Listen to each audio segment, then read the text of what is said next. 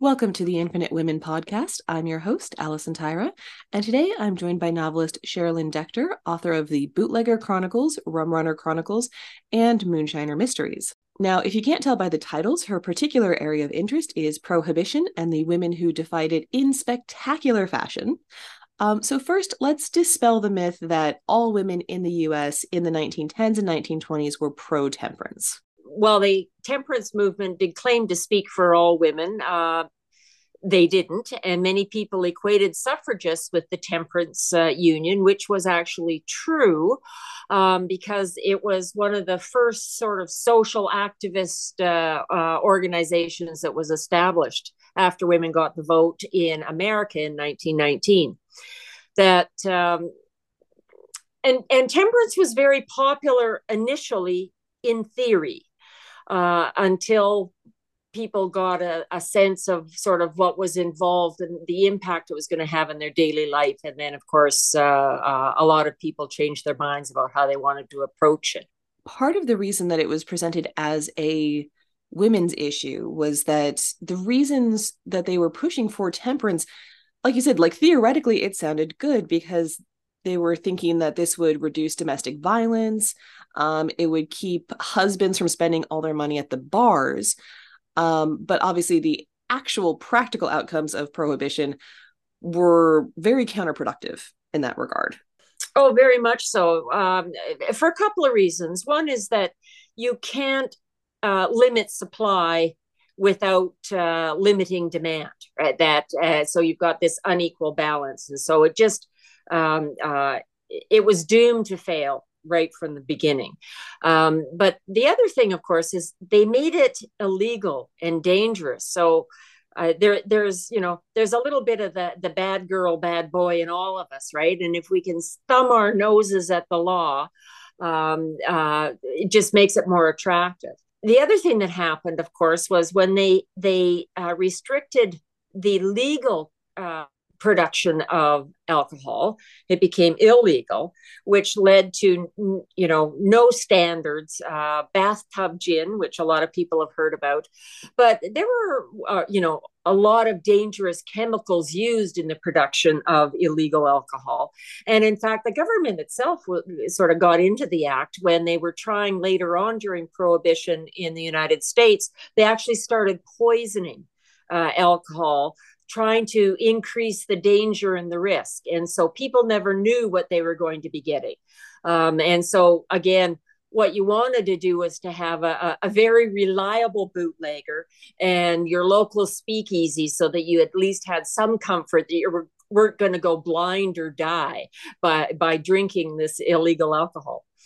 Wow. I, I didn't know that they actually deliberately were trying to poison people. That is impressively awful. Oh, government works in mysterious ways, Allison.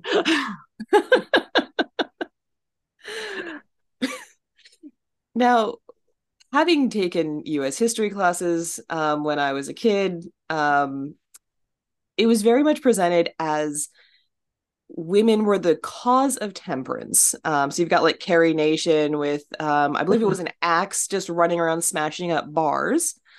Absolutely. Um, but they didn't teach us that women were also key in the repeal of prohibition. They sort of glossed over that part. Yeah. When when women realized that there were risks involved to this, that it wasn't uh, going to work out the way they had initially thought, that people were going to be drinking a lot more, um, that it was dangerous to be drinking for reasons we talked about, you know, was dangerous for your health uh, beyond the usual, um, that uh, they decided that they were going to have to change their minds. And so had a good push to try and get the government to repeal prohibition. And women were at the forefront of that as well. And so, again, it was quite um, interesting to see the, the social activism that uh, this cause generated because of course, during the whole fight for the vote, they learned great organizational skills and uh, they had uh, well established networks. And so it's just a matter now of picking a side. I find Pauline Sabin particularly interesting because she had been a temperance advocate, but then once she saw the practical reality, she founded the Women's Organization for National Prohibition Reform in 1929. And by 1931, she had 1.5 million members nationwide. And this is obviously well before the internet. Like, this is all, you know, mail, basically. um, and so she's organizing this national effort. Um, but she was an experienced political operator and she knew how to effectively activate that group. And they were a big part of how it got repealed. Um, and it's also interesting that, like, it, it's fascinating to me the psychology of people and the fact that she in both instances she said that she wanted to protect her sons and she thought that prohibition was a way to do that. But once she saw what was actually happening she realized repeal was the best way to do that. But this whole framework of women aren't supposed to fight for ourselves, but we're allowed to fight for others. And so that was the way that she really galvanized the movement and was accepted for being an activist was saying that she was doing it as a mother it comes back to the the hand that rocks the cradle rules the world um, and uh, um, we're fortunate enough to live in a time where we don't have to sort of uh, hide behind that. Although, again, protecting families is always a strong motivator and has been uh, sort of that driving force between a lot of uh, uh social justice issues uh, in many countries uh, throughout time. For you in particular, you're really fascinated by the entrepreneurial women of the 1920s who saw prohibition as an opportunity. So, can you tell us a bit about that perspective? Yes, you can. You can imagine. I mean, you look at the timing that all this was happening. It was just after World War One, the Great War, which had cataclysmic impact on society. Um, uh, not just in terms of uh, um, breaking down social mores, but but a lot of the men it didn't come back. The ones that did were were fragile or damaged either physically or mentally, which left a lot of women having to cope on their own. And so, you know, if you can imagine you're sitting there and you've got your your children around you and they're crying because they're hungry and there's no other breadwinner and so the first question is what would you do you know you personally allison how would you deal with that you would try and find work and so the next question becomes what could you do? And for a lot of women, they had a history already of home based brewing.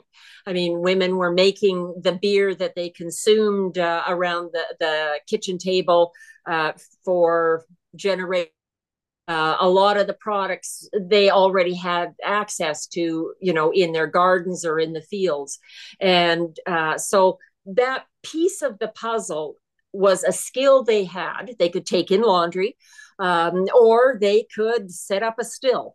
Um, and a lot of them chose just to do that. And in fact, some of them went uh, quite a bit bigger than that, um, which is, you know, the fascination I have because there were some incredibly um, dynamic, uh, driven women who succeeded during Prohibition um, although one of them was asked about what made her so successful, and she just looked at the uh, reporter who asked her and said, "Hunger." Uh, hunger made her her her that motivated to succeed. So so there was that piece of it, the war.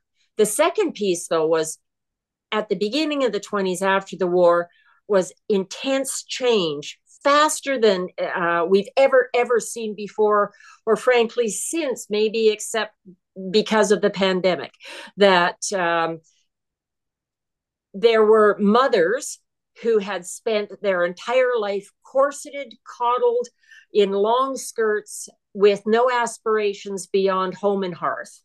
And their daughters had tossed corsets into the closet, were, were driving, smoking, and drinking in public. Uh, they were going out unchaperoned on dates. They were getting an education. They were they were buying property uh, that you know they were having passports in their own name. I mean, for, so from you know social mores to to legal issues to political issues as they be cast votes uh, to to uh, just economic drivers. So so and all this happened, if you can imagine, in this in one decade. And so you had huge generational change. And in fact, I mean, you only have to look at family photographs from the period and you see the, the mothers and grandmothers still bustled and corseted, and you see their flapper uh, daughters um, who were in, you know, knee length dresses or heaven forbid pants. So I, again, um, that also impacted it because one of the things about being an entrepreneur during prohibition was you had to be very comfortable with crime and so for many people, it started off by drinking in a speakeasy and drinking illegal liquor. And then at some point, there's always a light bulb moment where you say, I could do that. Um, in fact, I could do that very well. And many of them did. Speaking to the sort of zeitgeist of the time as well, I think you saw in both world wars that while the men were away, women were called upon to take up those jobs that they had not previously been allowed to do. But then when the men came home, they were expected to just go back to being wives and mothers. And suddenly it's a lot harder to revert back to that and to accept less when you now know for a fact that you can do more there there's a, a, a lot of uh, power in having your own money and being able to spend make those about how you want to spend that money um, that uh, there's also self-actualization about being the decision maker about being seen as as a person of value um, and so you're absolutely right to go back uh, back into the kitchen, back behind the uh, closed front doors of people's homes. Uh, uh women didn't want to do that, and uh, again. Uh, so that there was this economic imperative that drove them out to make entrepreneurial decisions. But frankly, there were a lot of women who really enjoyed it as well. And um, again, I think, you know, the ramifications were that you know while they were working in those factories and and doing those jobs for the men during the war they also learned good organizational skills and while they may have had a sort of um, uh, egg money to learn their budgeting skills suddenly they were running um, uh, or, or, in charge of the, the books for businesses um, and and so that it it through opened the doors to a lot of opportunities that hadn't been open to them before. I also love that you mentioned that, you know, women have been making alcohol for centuries. And I was recently reading a book called Girly Drinks by Mallory O'Meara, who really ties this correlation between attitude towards women making and consuming alcohol and attitudes towards women's rights in general, illustrating different factors for why men have tried to push women out of those industries from wanting to remove competition so they could corner the market for themselves um, but also the overlap between brewers in Europe and witch hunts. So you actually had the the church correlating um like a lot of the classical images that we have of a witch from the hat to the cauldron to the cat that was actually just what a brewer looked like and so they're literally saying these women are in league with the devil and so it's really just fascinating that connection between women's financial independence and um, men who want to control women, obviously trying to control or trying to remove that access to freedom. Um, but the other factor is that drinking alcohol represents a form of freedom that women take over their own bodies. Um, that again, I think in this particular period, that was something that they were really wanting to assert their own control and take their freedom. I think that men's fear of strong, independent women is is well documented and uh, and has been for generations. The tough parts of my books was never finding um, women who were entrepreneurial, who were you know bootlegging and and uh, moonshining and and the, running speakeasies. It was to try and find the men who were allied with them, who were comfortable with that strength and power and autonomy and independence. Uh, and frankly, a, a, lot of the fictionalized characters who are men in my book there are very, very few um, uh, men who actually played that role in real life. Um, that uh, they were always trying to, uh, again, uh, push them back into the kitchen. They, they, you know, whether it was for competitive reasons or just they felt personally threatened, uh, they didn't understand, uh, you know, sort of that that uh, uh, entrepreneurial approach that and how it's different uh, sometimes with women. A um, lot, lot of things were going on there for sure. Was there a particular archetype? Was there a specific kind of woman who was involved in the alcohol trade during prohibition or was it just all sorts? Uh, all sorts. And i think that uh, i mean their their personalities uh, every single one of them had in common that they wanted that uh, they wanted that entrepreneurial success um, their personalities dictated how they would approach it so that those larger than life characters tended to be running the front of the house. And so those were the broads and the dames that were running the speakeasies and the and the private clubs. They were very much like the actress Mae West, greeting, you know, the the the men at the door, you know, hello sucker, being extravagant large personalities. Um, and so that they became part of the entertainment the the brand the notoriety of, of their clubs. Um, to uh, very traditional women uh, women like our own mothers and grandmothers who wanted uh, something on a smaller scale. And so they were the ones that were running the beer flats and and basically turning their living rooms front rooms into little tiny speakeasies. They had small production maybe in the basement.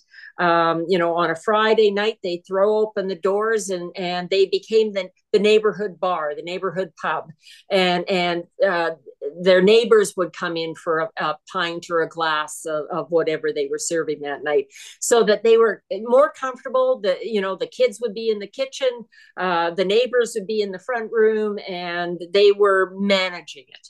Um, and then there were the women who didn't want that kind of profile. And those were the moonshiners. And they were in the backwoods, uh, in Appalachia, in the mountains, uh, um, uh, in rural areas. And, and they were actually in front of the stills uh, brewing it. Although what fascinated me is that they were also the most physical of all of the women.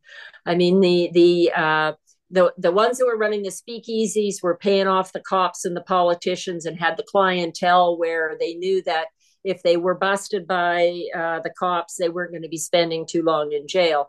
Uh, whereas um, and and the the women at home, there was such a natural reluctance uh, to uh, arrest large women, especially mothers, um, uh, during that time period, and so they tended to get away with it as well.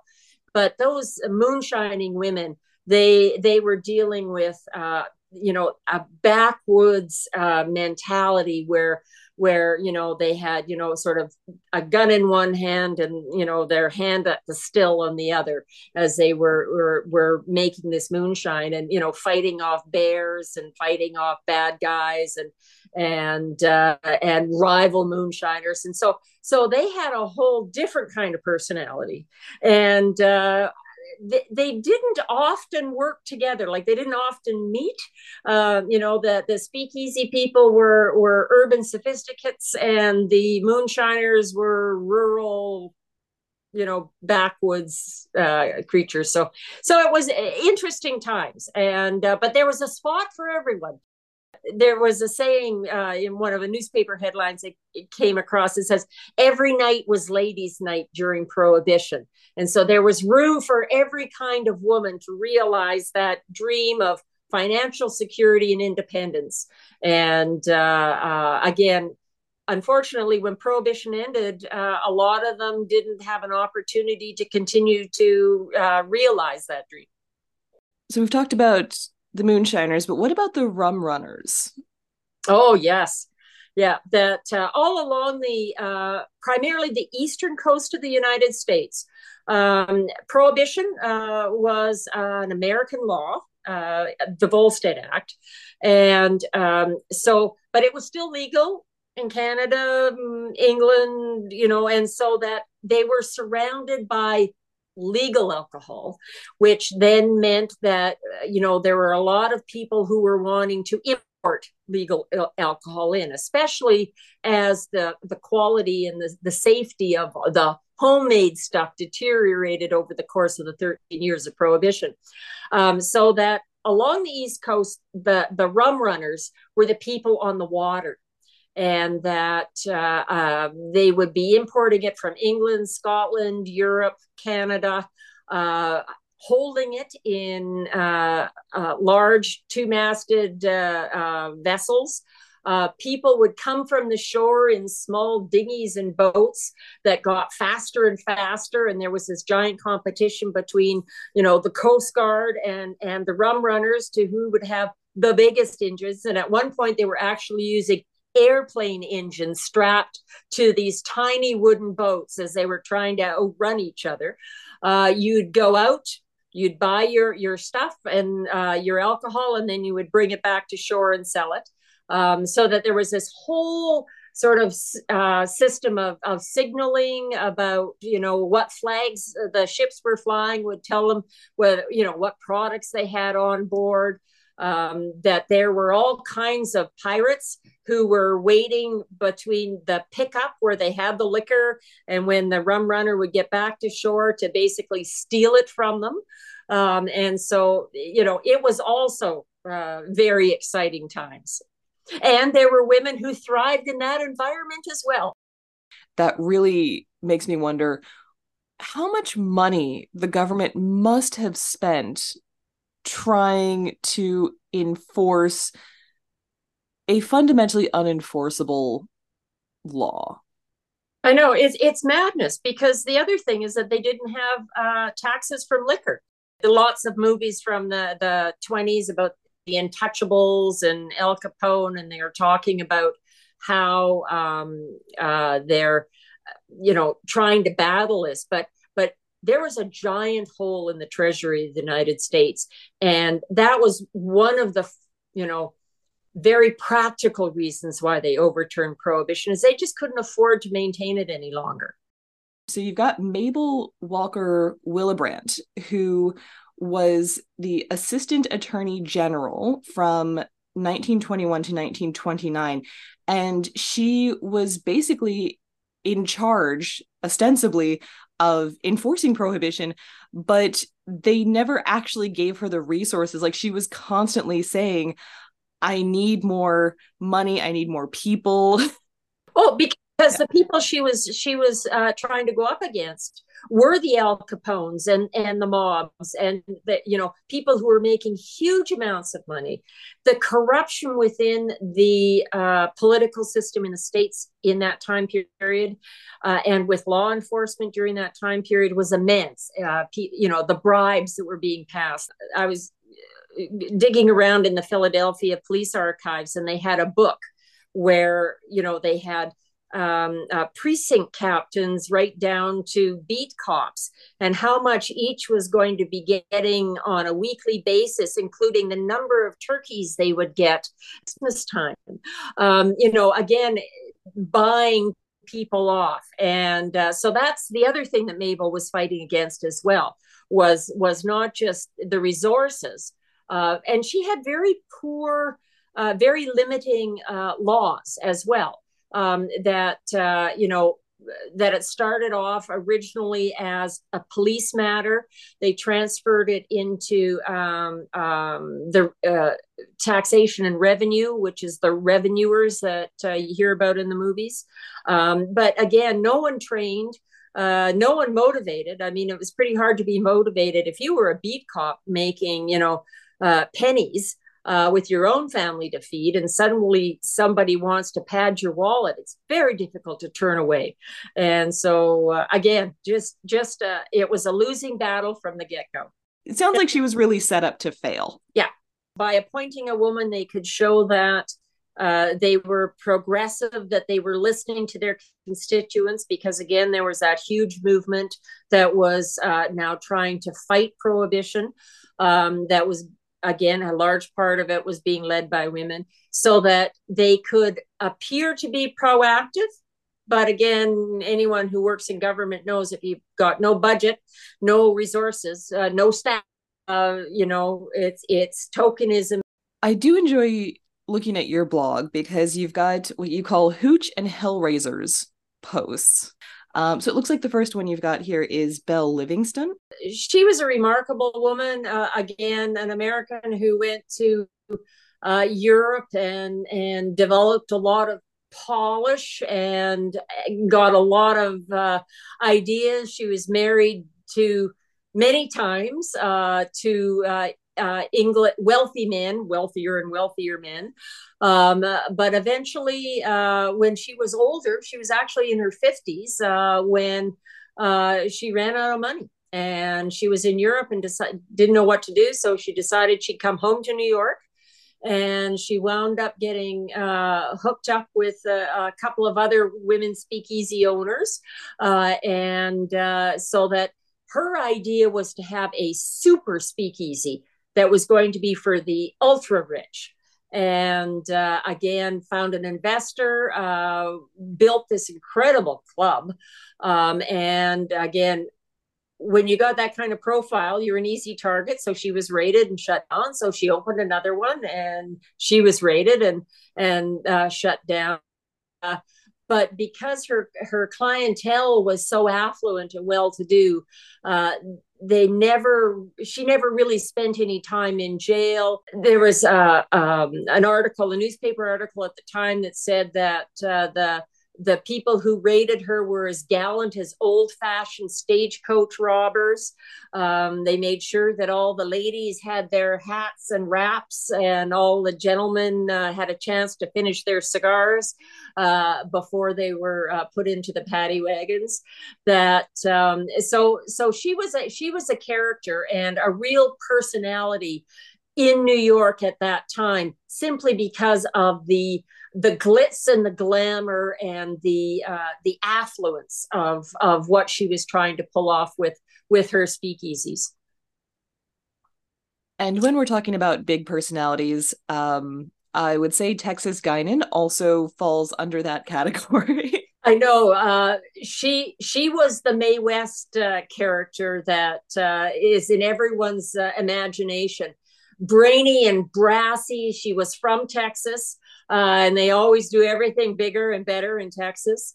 That um, uh, she knew from the get go. Uh, as soon as they dropped uh, the Volstead Act, they started prohibition. She could see how she would make money, and so uh, her nightclubs were fun, fast, loud, gaudy. Men and, and women went there because of just how outrageous everything was. So uh, again, she was uh, um, paid, if you can imagine, 1927, $50,000 to sing at a speakeasy, uh, three quarters of a million dollars for one night. Uh, not bad. Um, and uh, again, uh, showgirls uh, coming out the yin yang. That uh, um, her her big line at the beginning of of uh, the evening was "Hello, suckers, come on in and leave your wallets on the bar." Um, you know, it's a fight a night or your money back. Uh, you may be all the world to your mothers, but you're just a cover charge to me celebrities ate that stuff up because she was always in the paper for outrageous behavior. Babe Ruth, Charlie Chaplin, Rudy Valentino, uh, they were all there. Uh, even uh, the Prince of Wales, who later became uh, King Edward the uh, uh, the eighth was there. I mean, um, in fact, he's they got a wonderful photo of him in an apron cooking some eggs uh, trying to pretend that he was, uh, you know, just an innocent uh, fry cook, so he didn't get uh, arrested. That uh, and and so again, those were the roaring twenties uh, in all of Texas um, speakeasies. Um, and then there was Helen Morgan, she was so beautiful and so elegant and, and, again an entirely different kind of a personality um, uh, she was uh, very classy um, that uh, a lot of the uh, musicals that were happening on broadway uh, wound up uh, going to her speakeasies after the show much lower key than Texian and uh, uh, none of the flashy, brassy stuff. She wound up dying very early um, kidney ailments and, and liver ailments, but she's the one that basically said what made her so successful. She would reply simply hunger. And again, she she grew up poor and saw an opportunity to make money. For every kind of customer, there was a speakeasy available. and you mentioned kidney and liver ailments, and I'm just wondering if um, she got poisoned by the alcohol. I, I don't know. They they didn't really uh, go into any detail, except she died so young. I mean, she uh, was only very early 40s, and uh, so again didn't have she she never saw what happened at the end of prohibition um, that uh, uh, she she was also an alcoholic uh, you know they always say there are two kinds of bar owners the ones that drink and the ones that don't drink at all and she was a drinker and so that could have also contributed to her her issues because again it was hard as uh, to get good imported liquor. So you were relying more and more and more on the, the domestically produced liquor, and that carried issues. And you also mentioned on the blog you've got Cleo Lythgoe, Queen of the Bahamas. Oh, I, she she's a character. Uh, she she was um, in real life. Cleo was an American who went to England worked in the uh, front office of uh, a Scotch distillery, uh, a, a, Scottish distillery um, that wound up again making a lot of money uh, during Prohibition by being part of that rum running scene.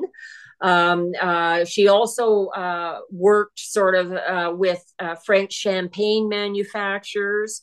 Uh, but again, not in a sales capacity or a managerial capacity, always in a clerk capacity.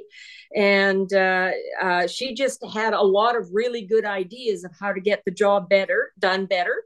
And so eventually they sort of gave her the glass cliff and sort of said, okay, fine, you go off to Bahamas and you become the distributor for, for our company there thinking she would fail and we could get rid of this mouthy woman in the office. Um, what happened instead is she became incredibly successful, but um, uh, but cards were stacked against her right from the get go. Like there was a rule where she had to have her importer's license uh, on an annual basis. Everyone else could mail theirs in. She always had to go down to the courthouse and sit in the in wait in line and it took her days and days uh, to to get it. You know, little things like no one would rent her an office. um, that uh, but she had some very interesting alliances and and we talked a little bit about the men and um, uh, she she was uh, one that was lucky enough to uh, come across some very important men who made her life easier. Bill McCoy uh, was um, a rum runner. He had a large, uh, several large boats, um, and he preferred to work with Cleo because she was honest. She delivered her product on time, um, and much like he, she never cut her liquor. Uh, so again, if, if you've got one barrel you can sell for a wad of cash, if you cut it, you know, and dilute it, you can sell two barrels for twice that much. She never did that, and neither did he. And he was the reason why there's a phrase talking about the real McCoy because you could always trust the liquor. So um, he he gave her all the breaks uh, and allowed her to sort of step into the limelight um, uh, because of his success and her success with it. And in my my book, I, I used her as the importer for a woman who is running uh, a small speakeasy in Florida, um, Edith Duffy, who uh, again wound up uh, uh, establishing quite a network of uh, speakeasies and rum running uh, along the Florida coast. If you had to sum up um, the feel of your books and how that reflects on the period, what would you say? Prohibition was a unique opportunity for women to to become independent, whether it was financially or socially or um, educationally. Um, but it's that that steely determination and hope that is what I want readers to feel. Because these women were battling they were riding that wave of social change so successfully. Um, and and there are many real characters who who show up in my books who were the inspiration for my fictionalized characters. And the thing that they had in common was that that backbone of steel that they were going to succeed uh, whether they were doing it for their families or they were doing it because they had had a dream uh, that they were doing it because they were wild women uh, that they're you know for whatever the reason that uh, they were taking charge of their own life. And uh, and i love that energy um, that it's it's what i was raised with and what i hope i've i've instilled in my own daughters Join us next time on the Infinite Women podcast, and remember well behaved women rarely make history.